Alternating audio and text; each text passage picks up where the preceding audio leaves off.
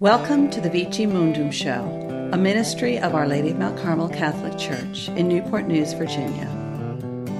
Feast of St. Josephine Bakhita. Yes, happy feast day. She's such a great saint. She's awesome. No, I, I pre- You need to move your mic. I do. I didn't know we were live. Are we live? Oh, yeah. I do like Josephine Bakhita. I saw her story on EWTN a long time ago, but I really enjoyed it. Yeah. She's, uh, that's who we named our daughter after. She's so good. Very recently ordained. a very, very new saint to the church. Yeah. Yeah. Do, do we know when? You said, you said something in it's your homily, but- 2009 or 2010. It was under Pope Benedict, and it's in the Ordo. I can't remember um, because dates will not stick in my head. But I, what was amazing to me is that I mean, she was she was sold into slavery, right? And um, in in our country, in the United States, we that automatically means it was before 1860 or 1863 uh, during the Civil War. Um, but she was she was born, I believe, in 18. What did I say? like 60 something. 18, 18 yeah, she, she was in her 70s, so it was like eight, in, her, in the late 1860s, like 1869. Um, and so this was international slavery. She was is Sudanese from Sudan and, and was sold into slavery. Um, and her whole story is just this amazing story of that's what I was talking about in the homily this morning. This amazing story of reconciliation. She was born into slavery, uh, not born into. She was uh, kidnapped and made a slave for many years, and treated with great cruelty uh, until she was actually purchased by an Italian family um, who started treating her with kindness. She was the watched the nurse for their uh, or nanny for their children, and then she, I mean, she began to change, and and this family had an association with a, a convent outside of Venice where they lived. Um, and she began to to find love and kindness in a way that she'd never experienced it before um, and became a Christian and, and entered the convent and, and was there for 50 years, loved by everybody. And I just I was talking about this uh, in the homily that that in an age where where there's very little in our world in our country there's very little forgiveness for anything uh, to see Saint Josephine go from the worst of all possible human conditions um, through the the the brokenness of human beings, nonetheless, to come into not only this beautiful relationship with Jesus and find her true freedom there. Uh, she was given her freedom uh, from slavery, but she also found her deeper, truer freedom uh, spiritually in Jesus Christ, and then served people as a loving Christian uh, for the rest of her life. Yeah, I think that's what I find fascinating about um, uh, people's uh, people that that suffer greatly. Um, seem to be drawn to Christ and in a very profound way. And uh, we seem to be living right now in a culture that's trying to do away with any sort of suffering whatsoever. But there is something very profound about um, about suffering and um, uh, and Christ, uh, that relationship with Christ. There's something one of the uh, the things that she was known to say. Um, people would say, "What are your what are your what do you think about your captors, the people who took you from your family?" And she would say, um, "I thank them. I'm so grateful for them because without them, I would not I might not have ever found Jesus Christ." And that is just mind-boggling. That you know that, like you said today, you know, we try to get away from that. So that thought that the people who ruined her life you know, in one sense, are actually the people she's grateful for because they brought her to now eternal life. Well, and that's what I mean. God's providence works that way. I, I'm I'm struck all the time about how Jesus uses the brokenness of human beings. Uh, not that He wants us to be broken, not that He wants to that people to experience the suffering that sin brings, but He even uses that. I mean, we say this all the time that, that God is even capable of using our own sins to bring us into a, a deeper relationship with Himself. But that's true on a really extraordinary level. So that's what you know what Saint Josephine is is suggesting, uh, saying is that that through the worst of human conduct and the worst of human uh, intentionalities, nonetheless, God used that to bring her into into a healing relationship. Um, and I, you know, I agree with what what Tina said um, that that we're trying. How did you say? Trying to get rid of suffering. Yeah, we seem to be in a world that's uh, that's trying to do away with it, mask it over, or somehow, um, or even view suffering as something that's bad and something that's detrimental to mm-hmm. the soul, um, versus um, that there are aspects of suffering that actually um, uh, do help us. Uh, find our uh, humanity and our trueness uh, uh, in relation to God. Well, and, and the gospel is very clear on that, right? That, that suffering is never meaningless when and as it Jesus uses it to bring us to Himself. I mean, Jesus suffered the ultimate struggle. That he it was the the profound suffering on the cross for all of humanity um, that that um, that allows that makes our suffering meaningful, right? So uh, there are two different kinds of suffering. There's hopeless suffering, but there's hopeful suffering, and the difference is is sort of how open we are to God. I, am I'm, I'm struck, um, and this is still about Saint Josephine, but I'm struck, you know, in, in the world that we live. What I was going to say was that Tina is right, is that we want to, we sort of want to abolish any kind of suffering, um, which Jesus does, right? But in the world, and that is Jesus wishes to abolish all suffering, but he does that by drawing us to himself through the cross. What the secular world tends to do and I'm struck by this, you know, especially events happening in Virginia, events happening in the nation. Mm-hmm. I mean, all of the things that our, our pe- people are bringing up, uh, uh, instances of sexism, instances of racism, you know, all of these different things, they are sin and they are evil.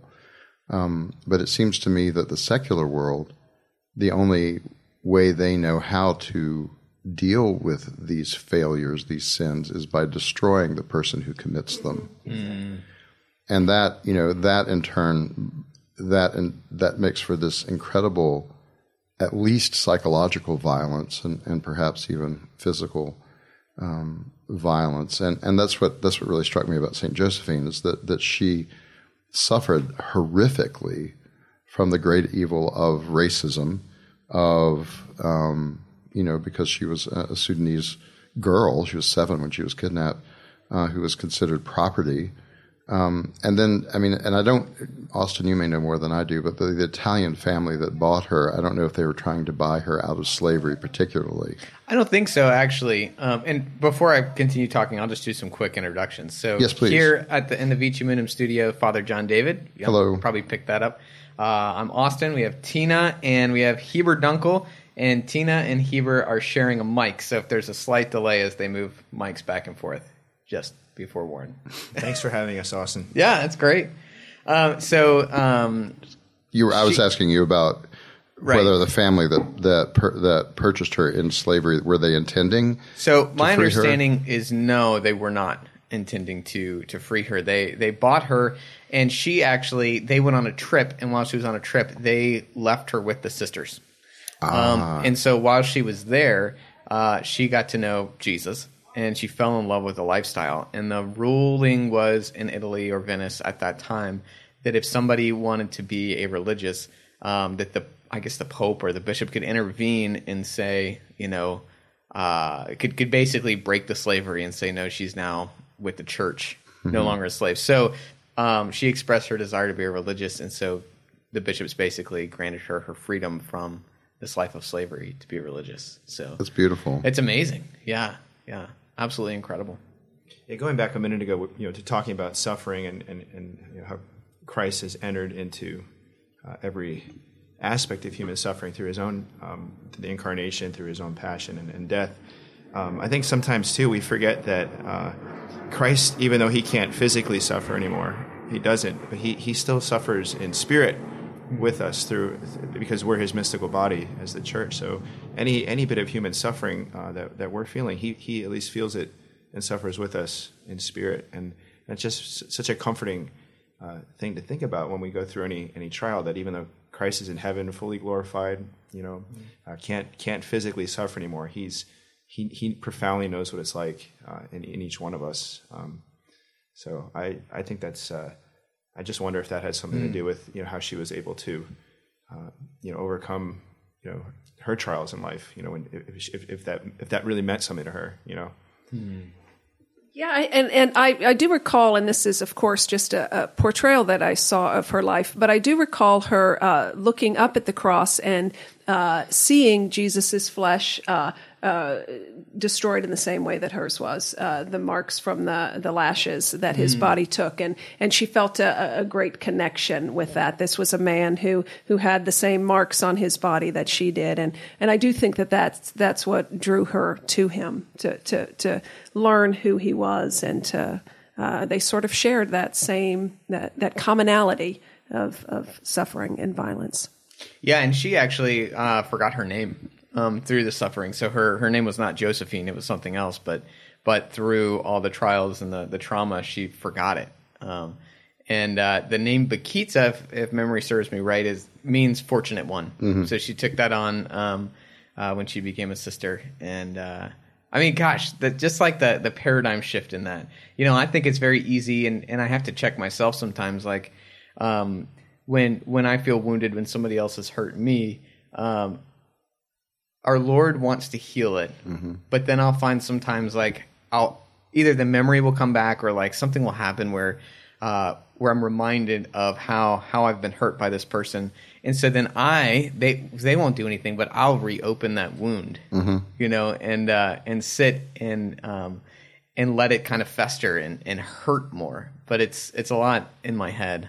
No, it's true, and I I don't mean to correct you, but I, I just happened to be reading this this morning. The the the Bakhita was actually given to her by her enslavers. Oh, that. Oh, right. Okay. So, and it, it does mean lucky one, which I don't know why they thought she was lucky, um, but to be enslaved. But then, I mean, Josephine, she took that on as her religious name, but kept Bakhita. And I would be, perhaps this is, I, I just don't know. I don't know if any of you know, but whether she kept the name because she it, it, turned out to be prophetic. Mm. And and this is the thing. I mean, I, again, I, I, and I will be very honest. I it was in preparing my homily this morning that I was really reading more about Saint Josephine, um, and um, I, she, like just in the last few hours since the seven a.m. mass when I preached, um, she's just sort of been growing in my head as as this beautiful example of how things can go so horribly, horribly wrong Right. So that when she was enslaved as a seven year old and given the name Lucky One or Fortunate One, that that must have seemed, you know, to somebody or to us at least, it seems like the most ironic thing ever. Right. And yet there was something prophetic in that name given to her by people who didn't care about her at all. And yet she was the lucky one, the fortunate one, ultimately, because the Lord loved her and not and not just but he I mean he lifts her up by virtue of her sainthood, he lifts her up as this extraordinary example of healing on every level. I mean, she bore the stripes of Christ, right? The, the, the fact that she was lashed as a slave. Again, none of this is good. Um, none of this is, I mean, it's terrible that she was enslaved. It was terrible that she was treated as she was. You know, it was, it was terrible that an Italian family, Catholic family bought her and yet they did treat her with kindness. Not an excuse for slavery, mm-hmm. but but there, there's something. I, I, guess part of what what strikes me about her story is it is it reveals in a very concrete way some of the exceptional complexity um, of how Jesus draws people to Himself. And how he uses even the worst circumstances and the worst of people, her enslavers, mm-hmm. right? Again, not that he intended that, but that's how the world works. And yet, through the concrete realities of, of the world that we've brought about by our misuse of free will, um, he was able to bring her into this beautiful, freeing relationship that was, and he did all that for her, mm. right? Not in order, so to speak, to make her a saint or an example, but he did that, but it was by virtue of her beautiful transformation in him, in Jesus, that she became a saint, that is, she became mm. somebody lifted up to show us the power mm-hmm. of the transformation of Jesus. Yeah, it's always such a beautiful thing to just contemplate the fact that um, uh, Christ really, Jesus could have done anything, but what he chose to do was enter into. Um, uh, into the, the violence of, of the world that we live in, the, the, the suffering of the world that we live in, and to uh, communicate with us there, to, to be one with us there, and to draw us from that uh, to something much greater uh, than we can even see uh, when we're in the midst of great suffering. I think it's interesting just uh, to reflect um, on what her life must have been like too, as as a child being enslaved. I mean, certainly um, in those moments, I'm, I can only imagine that there is hopelessness, you know, and great despair and fear, and that I think that's something that that is uh, common for us to feel in the midst of great trial is a, a sense of will this ever be over? Um, but the beauty of, of looking back and the, the beauty of the saints when we can look at their life is we can see we can now see their life in the in its wholeness. So we can see um, look back and say there was tremendous suffering um, but then jesus came in and there was this reconciliation you know and this beautiful growth from it um, and that to me is a great encouragement that as I go through suffering, that it can feel like that, but it's not the end of the story.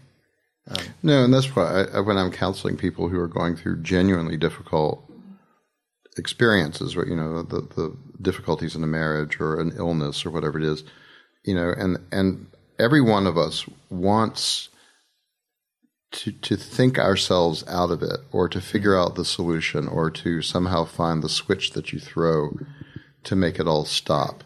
And, and that's totally natural and completely understandable. But what I've realized in, in a variety, for a variety of reasons, what I've realized is that, that the Lord calls us to endurance, to endure things without them obviously getting better, you know, um, in an immediate sense. But, then, you know, I think probably each one of us in this room has had an experience of enduring something extremely difficult. And and the lord says just take this one day at a time. Not that every day will obviously get better but he just says hang on hang on with me and then it, and it will resolve. And it and it does. It becomes uh, holy or the situation comes to a beautiful conclusion. Or the conclusion pers- the uh, situation persists but you come to understand how to deal with it in great peace mm-hmm. But he, he, he just asks us to hang on, and he's doing this beautiful work inside of us that may not be obvious in any way to us at the time, but that is very powerfully transforming us. You know, suffering and, and, trials can be uh, it can throw so much chaos into one's life, and um, and it's always just com- so comforting to know that uh, Jesus Christ is that constant through all of that. You know, He's not chaotic. He He brings that peace, and you know, the, you know, Jesus Christ is the same yesterday, today, and, mm-hmm. and forever. Um, and, and just, you know, thinking about that, um, you know, how he is that constant, you know, he, he, he's that rock on which we can just attach ourselves to, um, you know, that firm foundation uh, for our lives, uh, especially in those times. Mm-hmm. You know, I think, I mean, that's, that's it. And by being the firm foundation, I mean, again, I, I've, I've often found, picking up on what Heber said and the last bit of what I was saying, that that the peace that eventually comes in a difficult situation is not the resolution of the situation necessarily. So if, if the situation that you're in is this is this deep recognition that that the world is a mess and that or you know I, I, I, I think about this all the time how our culture seems to be in America just becoming more and more violent. And I don't mean crime necessarily. I mean just the way we interact with each other. And I'm like, I know this. There's there's nothing in our society right now that can pull every Jesus, but I mean, there's no over there's no over, overarching cultural um, transcendent reality for the secular culture that can keep us from from being angry with each other all the time. This is the result of of a lot of historical failures, not worth getting into at the moment. But the point is that that I I know that it's going to be like this for a while, but but the Lord has been very generous in allowing me to find peace in trusting Him in a very concrete way that that that allows it not to get to me. I mean, I still want to to help people. I still want to bring the Lord to people in these situations. I still want to do whatever I can um, to to help people find hope in this this messy world that we're living in. But I'm not expecting it to get better anytime soon, and yet mm-hmm. I feel great peace about it. Yeah, I think that's the key, um, though, that um, to bring hope into that situation. Right. You know, it's it's really um, not that you don't want to see it resolved, but to to allow um, hope to enter into somebody's situation is uh, there's something just very profound about that um, to to be able to see something beyond uh, the suffering and to know that it will end. In I think in that hope is where uh, one can turn uh, one's suffering into um, into a place of healing and mm-hmm. actual um, uh, finding one way one's way out. And that in turn has really helped me in, in recent years to sort of come to a much more concrete and sort of personally lively sense of what it means that this life is preparation for the life yet to come. Mm-hmm. Sometimes people criticize Christians in general and, and, Catholics in particular for saying, "Oh, you you don't care about this world because you you you have this hope uh, in the perfection of heaven," and that that's we do care very deeply about this world and all of its beauty and all of its its suffering. I mean, we we this life is a beautiful life meant to be lived well, and yet I understand that that that some of the situations that we live in, the brokenness of the world as a whole, that's not going to be resolved until by God's grace we're that new community with God in heaven. And that, that gives me hope, right? I mean, it gives me, you know, you look at somebody who, who's suffering from a debilitating disease for many, many years, or somebody who's suffering from, from deep um, uh, depression or deep uh, mental illness of one sort or another and that person is not going to get better in the sense of, of becoming fully healthy in this life. And yet, I've seen people who suffer that way, who are suffering that way, mm-hmm. and who recognize the beauty that, that there will be a time when that's given freedom, that the, that person's given freedom from that suffering. The image that keeps coming to my mind is uh, is Jesus embracing the cross. Right. That you know it's it's it seems like absolute folly that this is this is something that's bad you know being crucified uh the, these diseases like they're not intrinsically good things um but then uh it's the cross the crucifixion jesus is so radical that when it's placed in front of him um that he he leans into it and he grabs it and embraces it you know and that's such a beautiful image that he's not he's not just picking it up and lugging it along like okay we'll we'll make it to Calvary somehow. Um, but it's it's an embrace actually. I like the phrase leaning into it um, because I think you know I, I, love the language too of, of that we are yoked with Jesus, and I remember it was you know my yoke is easy, my burden is light, and and hearing that for oh 40 years um, before realizing that a yoke is for two. Hmm. Right. So when Jesus says, My yoke is easy and my burden is light, he's the other one in the yoke. Hmm. Right. And so, and if you, in my imagination, the yoke of, of that we're bearing with cross is in the form, sorry, the yoke of Jesus that we bear with him is the yoke of the cross. Um, and I think so with, with what that means then is that when we lean into the suffering or into the struggles of our life, we are not leaning alone that Jesus is bearing the cross that we take up as our yoke mm-hmm. um, to bring us um, into the freedom and the wholeness. But we have to face we have to face the struggle. Mm-hmm. We have to lean into it. You know, all of you've heard me say at one time or another that when we ask Jesus to to give us freedom from our sins or give us freedom from from something we're struggling with, what we really mean is please wave your magic wand and make it go away. yeah. um, and, right. and, and out of his love for us, he doesn't do that because he walks with us, he suffers with us, and then brings us to a deeper humanity.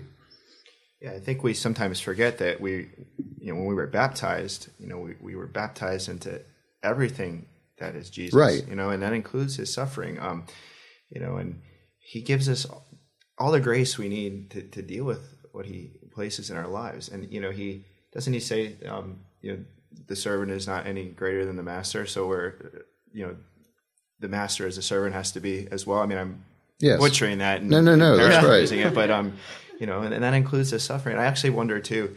You know, you know, with the the life you know that she lived if Saint Josephine, if, if that really meant something to her. You know, as, as someone who has spent her whole life or a mm. good portion of her life serving that she was also able to relate in, in that way in a very profound way uh, to, to Christ. Mm. Um, yeah, I think we talked about hope a little bit also, um, and uh, something that, that keeps coming to mind is the importance of community in it, um, and that using Saint Josephine as the example again is that mm-hmm. that when she entered into that religious community is when uh, seems to be when that when the turning point, you know, when the when peace kind of flooded, when hope came, uh, that there's something beautiful, that there's healing.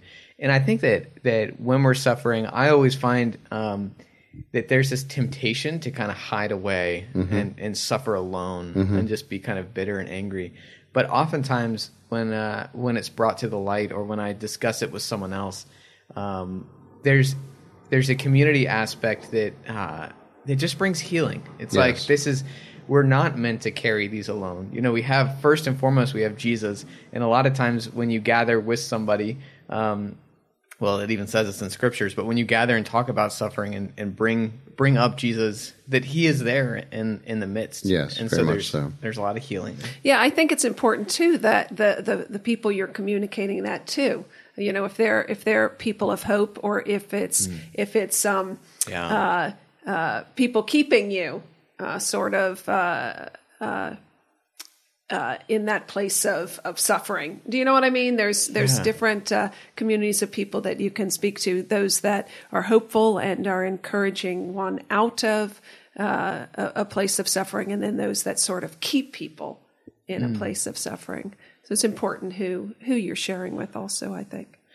And this kind of speaks to what you were talking about, Father, with uh, with some of the bigger issues in our, our time today. That that um, that there's a more of a, a global I shouldn't say global, but at least in our country, a rapport and, the community is such that it's like attack, attack, attack, you know, um, where it's, it's so important for us to, as Catholics, to build that tighter community that's filled with hope through the suffering rather than antagonism. Um, well, and this is the thing. I mean, this is what for Catholics, I mean, you know, the difference for us is, is, is the Eucharist and what makes, and what the Eucharist makes possible. Mm. Um, and and what I mean by that is that so I, I you know as a pastor as a priest at, in this parish, you know I'm I'm aware probably more than in a given mass on a Sunday mass. I'm aware. I'm not thinking about this, but I could I, I could look around in the parish and know the difficulties and the struggles and the break brokenness and the broken relationships and the relationships in the process of being healed. And all of us are bound together by the Eucharist, mm. right? We're fundamentally bound together. And that means that, that Jesus himself, through the Eucharist, is constantly not only giving us the opportunity for reconciliation, um, but but making that reconciliation possible by the strength he gives us through his own body and blood. And that, that mean that's that that's where that hope comes from. It doesn't mean therefore that everybody in a given mass loves everybody else in an absolute sort of way, but the fundamental possibility is there in a way that gives a character and a shape to church life that is messy as it is and as and as as broken as it can be. That's that's a, the concrete it's not this sort of hope as an abstraction. It's the actual hope that Jesus Christ is feeding us for unity yeah and in this day and age too um, you know we, are all about the victim, right? Um, mm. make, making ourselves victims when we're wrong is, is just a very popular thing. I mean, it's how we deal with things, how we cope with things. Uh, but when you look at Christ as the victim, and that's, I mean, he he is the victim, and he's that's what we, we call him as the Lamb of God. But his, his victimhood wasn't so self it wasn't self centered, right? His victimhood was a gift for all of us. Mm. Um, so if we if we take those moments when we're wrong and and instead of turning the, turning inward on ourselves, being selfish, we could make those an offering uh, in, in, imitation of Him, and um, those become moments of grace in our lives hmm. instead of moments of self centeredness and anger and bitterness. Of which yeah. Saint Josephine is, is an amazing. I mean, who wouldn't have a right to turn completely in on yourself and hate people and hate God for being enslaved and, and treated the way she was? And yet, Jesus in her long before she was baptized. What in my Methodist days we call prevenient grace, that grace that comes that draws a person. Mm-hmm. You know that, that he, he, it was her beautiful character that was that was that couldn't be touched by the whips, mm-hmm. right? Her beautiful soul that Jesus brought to himself um, by not allowing her to to identify herself simply as a victim it was a victimhood that, that she could whether whether she would say this or not I, I, mean I don't know but it was a victimhood that allowed her to identify with the great victim, Jesus Christ, who by his victimhood gives us freedom and healing. Mm-hmm. So you, the the point is is what you're saying, Heber. The point is not to remain a victim, mm-hmm. but to to recognize that whatever has been done to us or whatever we have done to others and victimized them can be healed through the ultimate victim who overcomes the victimhood to be uh, the Savior through his resurrection. Mm. There's great power to that. Yeah, that's beautiful. Well, we're we're about 30 minutes. Um, so, is there any any final comments on this? Anybody? I think that was that was beautiful, and I, I got to tell our audience, our listeners, um, first of all, today's February eighth. This podcast is not coming out February eighth. That's uh, Saint Josephine's feast day. Also, this was not at all our planned topic, uh, which I think shows the power of the Holy Spirit. And uh, Saint Josephine, I think, is is jumping into our midst uh, and carrying us along today. But uh, we had a different topic and we just started talking, and this was beautiful. It was amazing. yeah, I mean, this is like always chalk all these things up to the Holy Spirit because I, I suddenly I realized within about 15 seconds of the start of this recording that we were never going to get to our actual topic. I thought there was no segue. yeah, so so so hopefully hopefully the Holy Spirit has inspired our listeners to understand um, that, that we just do what Jesus tells us. So. That's right. Amen. Amen. All right. Well, until next time, Our Lady of Mount Carmel. Pray for us. Thanks again for tuning in. We would love for you to join the conversation that we started by sending us an email at vicimundum1633 at gmail.com or by connecting with us on Facebook and or Instagram. And while we love doing these podcasts, we really love hearing from and starting relationships with you even more. I also want to extend an invitation to you that if you like these shows and would like to see more produced by our parish, please feel free to support what we're doing.